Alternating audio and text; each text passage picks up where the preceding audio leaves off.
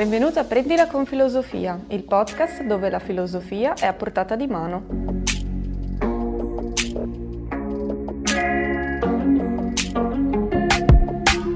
Un luogo e un tempo per chi vuole fare cose pensando un po' a se stesso e al mondo che lo circonda.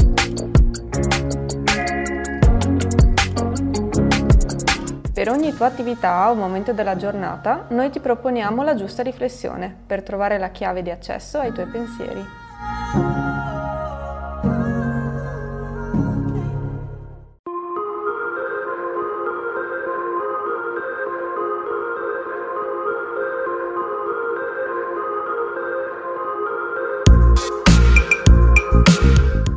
Puntata, sesta azione. Andare in vacanza non è mai abbastanza.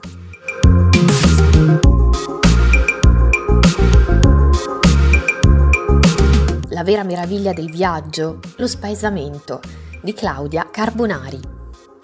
L'inquietudine del viaggio accompagna lo spirito umano da sempre, esprime un desiderio e una necessità spesso difficili da reprimere. È un pensiero che si radica in punta di piedi dentro la nostra testa e piano piano prende forza, aiutato dalla bella stagione, dalla brezza estiva, dalle serate in giardino.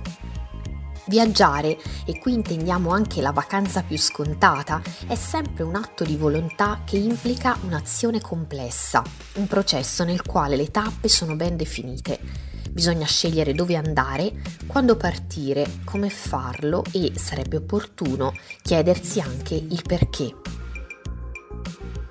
Lo scrittore Alain de Botton, con il suo libro Arte di viaggiare, pubblicato nel 2002, promuove il viaggio a vera e propria terapia per l'essere umano. Secondo l'autore, l'atto di partire ci predispone ad un percorso di sviluppo interiore e di riflessione, comportandosi come cura per le nostre ferite e mancanze. Le vacanze ci offrono così un'ottima possibilità di intraprendere la nostra ricerca personale, per cui il fine ultimo del partire sarebbe trovare delle risposte e conoscere meglio noi stessi. Un pensiero d'altronde carico di aspettative, con il conseguente rischio di restare delusi, di tornare insicuri perché le risposte non arrivano o ancora peggio, di vivere il nostro viaggio con l'ansia di perderci qualcosa. Qualche tempo fa ho avuto modo di vedere una delle brevi lezioni video sul viaggio della School of Life proprio di De Botton, nel quale, con mia grande sorpresa, lo scrittore portava all'estremo le sue riflessioni, consigliando addirittura di non partire. Il rischio è infatti sempre quello di portarsi dietro un ospite piuttosto sgradito, se stessi. Ed è inutile fare la valigia se prima non si trova una certa serenità tra le mura di casa. Questa svolta alquanto nichilista non mi ha di certo entusiasmata, eppure devo dire che ho capito l'errore. Non si deve caricare il viaggio di aspettative per trovare qualcosa, ma al contrario dobbiamo cogliere in esso l'occasione di perderci, di dimenticarci in qualche modo di noi stessi. Lo spaesamento è la vera meraviglia del viaggio. Ma questa non è certamente una novità del XXI secolo. L'idea di spaesamento nasce con il ben noto exotisme, il gusto o l'interesse per l'esotico vagheggiato dagli intellettuali del XIX secolo. Non si trattava solo di una questione estetica, ma di una metodologia di indagine, una percezione del diverso, il cui potere stava nell'allenare lo sguardo alla differenza, nella capacità di rovesciare l'io nell'altro. Se facciamo bene attenzione a tutto l'universo comunicativo e di informazione che ci circonda, possiamo notare come oggi l'exotismo non ci abbia affatto abbandonato, sebbene abbia perso una certa ingenuità delle origini per cadere spesso nello stereotipo. Se il viaggio oggi è diventato una pratica massificata che si allontana dai processi dell'esperienza inserendosi nel circuito consumistico, come tristemente teorizzato dall'antropologo Claude Levi-Strauss, è però ancora possibile recuperare la sua valenza strategica nel rielaborare nuove forme dell'identità personale. A questo proposito trovo emblematici due versi di Antonio Machado, uno dei più grandi poeti spagnoli. Caminante, no hay camino, se hace camino all'andar, che possiamo tradurre come viandante non c'è cammino, il cammino si fa andando. Come si dice, l'importante non è il fine, ma il percorso che si affronta per raggiungerlo, così nel viaggiare si deve imparare a raccogliere durante il cammino, sviluppando così due abilità essenziali, percezione e traduzione. Entrambi appartengono all'esperienza ma si trovano su due livelli differenti, per quanto complementari. Ciò significa che il viaggio va in primo luogo vissuto, cogliendo lo spaesamento che comporta ed evitando di soffocarlo, in secondo luogo, deve essere rielaborato, traducendo in espressione ciò che ci ha lasciato attraverso la narrazione, la pittura o la fotografia. Se quest'ultimo è terreno dell'arte e lascia ad ognuno la libertà di trovare il linguaggio più consono alla propria sensibilità, è vero che nella prima parte del percorso, per allenarsi ad uno sguardo estetico e ad una ricezione attiva, ci viene in aiuto la filosofia, il buon viaggiare ci stimola a diffondere uno spirito critico, etico e sostenibile.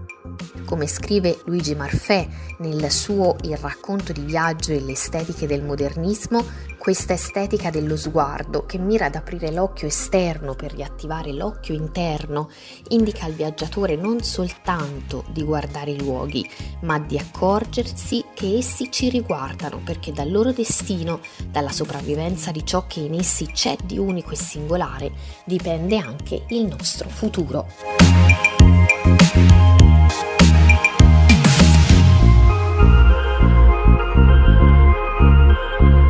Dall'eroe omerico all'odierno vagabondo, indagare forme e significati del viaggio di Franco Riva.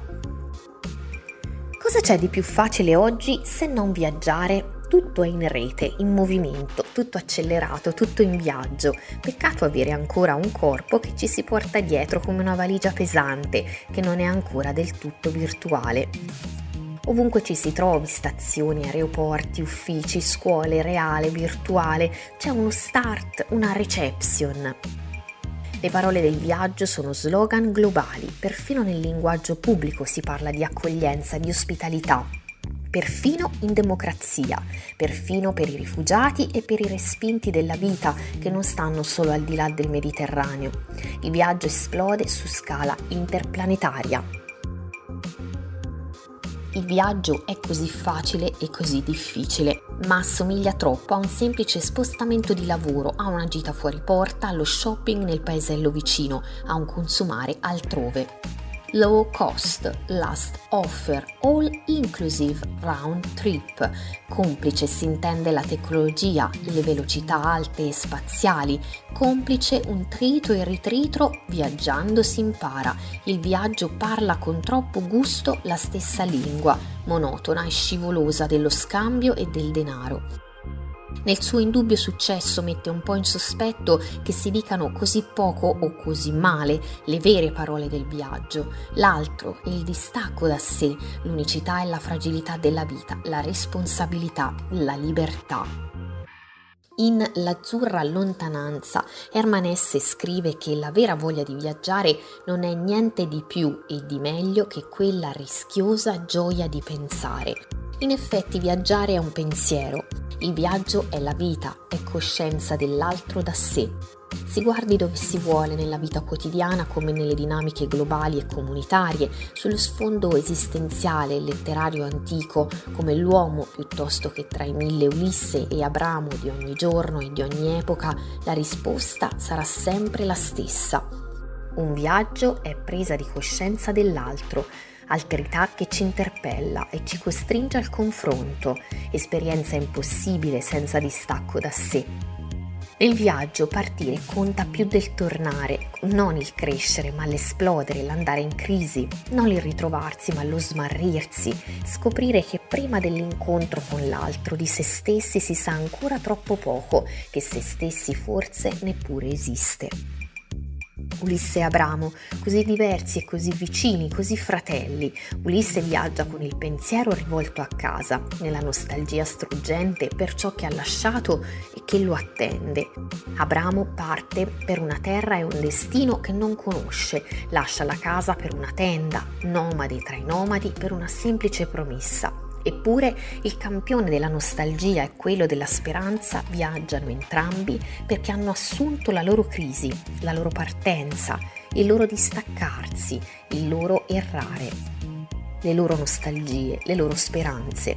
Viaggiare è lasciarsi incontrare dall'altro, per usare le parole di uno splendido saggio di Martin Buber. Cominciare da se stessi ma non finire con se stessi, prendersi come punto di partenza ma non come meta, conoscersi ma non preoccuparsi di sé. Inizio, crisi, ritorno, situazione iniziale, intermedia, finale. Viaggiare è pensare, ma anche narrare. Narrare è viaggiare, ma anche pensare. Raccontare, viaggiare, pensare. Ma come? Le alternative non sono molte, di fronte all'altro c'è un viaggio che parte e che torna a sé, all'identico magari un po' cresciuti e imparati. Di fronte all'altro c'è pure un viaggio che rifiuta di tenere se stessi come inizio e ritorno. Nella crisi di fronte all'altro sta la vera partenza del viaggio. Meraviglia infinito da Marco Polo a Emanuele Levinas. La crisi non è un momento passeggero, un contrasto dialettico da riassorbire subito, da fisiologizzare per se stessi, per spingere in avanti e ce lo insegna bene Dante col suo nel mezzo del cammin di nostra vita. La crisi è rottura, partenza, infinito, viaggio. Il viaggio sbugiarda l'immaginarsi la vita seguendo racconti e pensieri totalizzanti, dove ogni tassello si ricompone come nelle fiabe a lieto fine. Nel viaggio vive un pensiero dell'infinito che continua il suo cammino perché viaggiare è stare in viaggio.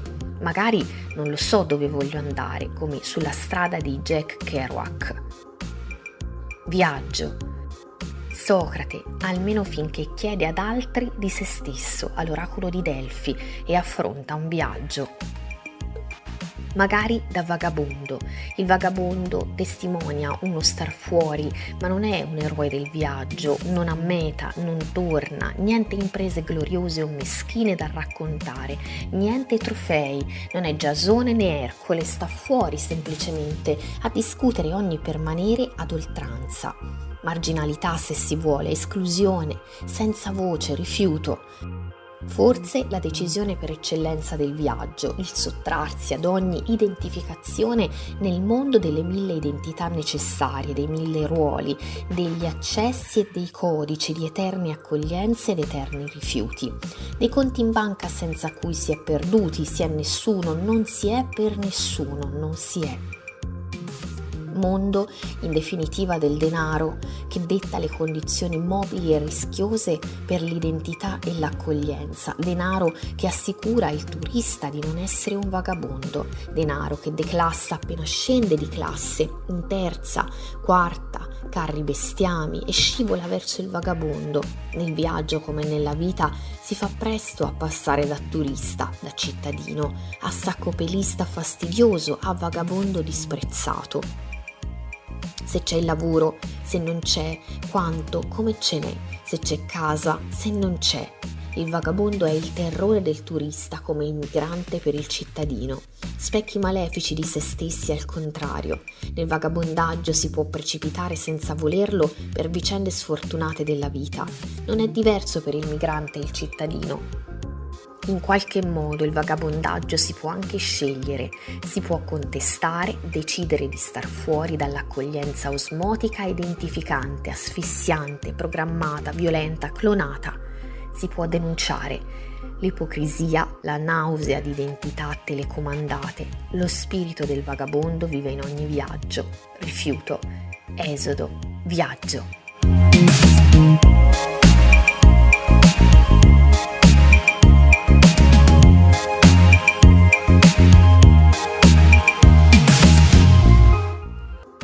Contemplare la bellezza, non possederla di Alessandro Tonon.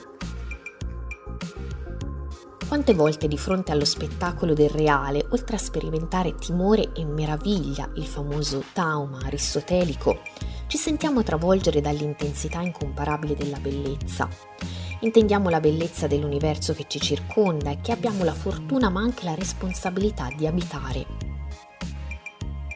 Come naufraghi giunti a riva con molta fatica, ci sentiamo spossati dopo essere stati travolti dalle onde della bellezza, che vorremmo contenere tutta intera. Essa però è come un oceano infinito che non possiamo dominare, tutt'al più lo possiamo navigare. La bellezza è un'immensità che ci è data in dono per poterla contemplare, non possedere. Il tentativo profondamente umano di porsi di fronte alla bellezza del mondo e volerla inconsciamente possedere conduce ad uno spaesamento e alla realizzazione dell'impossibilità stessa di fagocitare tutta la magnificenza dentro di sé. È un tentativo vano che porta ad un totale sfinimento, ad una frustrazione della propria capacità filosofica e spirituale di rapportarsi con la realtà il passaggio necessario che ciascuno di noi può compiere è proprio quello dal desiderio di possedere, di inglobare la bellezza dentro di sé come fosse un oggetto al contemplarla nella sua concreta impalpabilità. Quando le persone intraprendono un percorso filosofico, psicologico di conoscenza di se stesse, spesso vengono invitate a ristabilire un equilibrio nel proprio rapporto con la bellezza della realtà. Avere un'ottima relazione in questo senso significa cogliere la ricchezza di significato dell'esistenza. Non si tratta però di un passaggio automatico, richiede un lungo e paziente lavoro interiore che può portare ad un rapporto io-bellezza del tutto nuovo. Urge qui una vera e propria rivoluzione copernicana che cambi la modalità di relazionarsi al mondo e al suo fascino Etty Hillesum, scrittrice olandese morta ad Auschwitz, nel suo cammino etico-psicologico-spirituale descrive questo passaggio dalla dimensione del possedere la bellezza alla dimensione del contemplarla, come una tappa fondamentale per ristabilire un proficuo ed edificante contatto con se stessa e con la realtà. Un movimento che si riflette nella possibilità sempre presente di attingere positività dal reale. Nel proprio diario, la giovane ebrea olandese esprime la consapevolezza di che cosa significhi il desiderio di possedere la bellezza. Scrive: Una volta, se mi piaceva un fiore, avrei voluto premermelo sul cuore o addirittura mangiarmelo.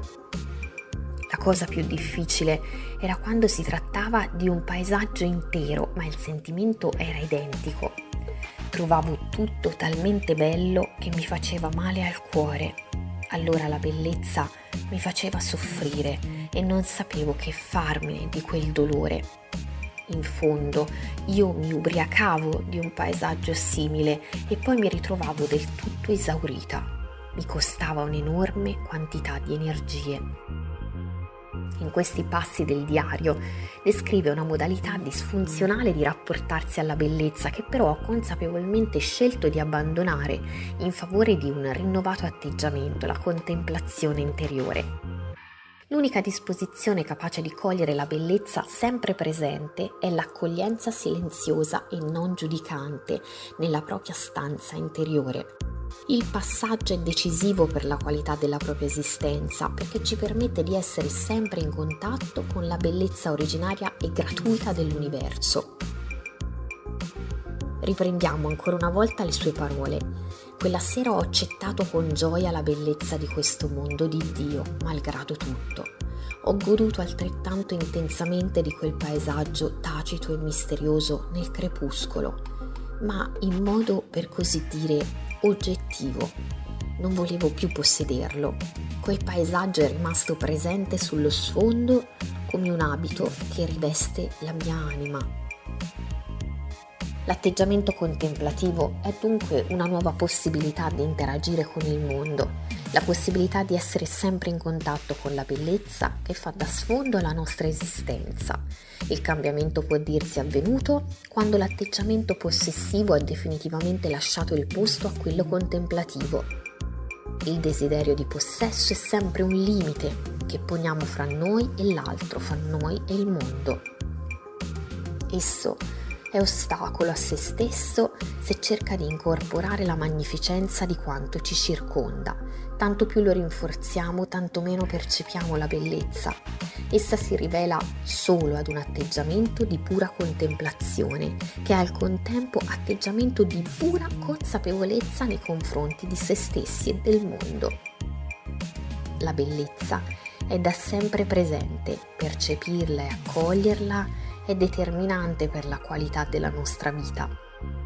Si tratta però di accettare la necessità del cambiamento interiore che Etty Hillesum ha lucidamente descritto a parole e incarnato con la vita, il passaggio liberante ed edificante dal possedere al contemplare.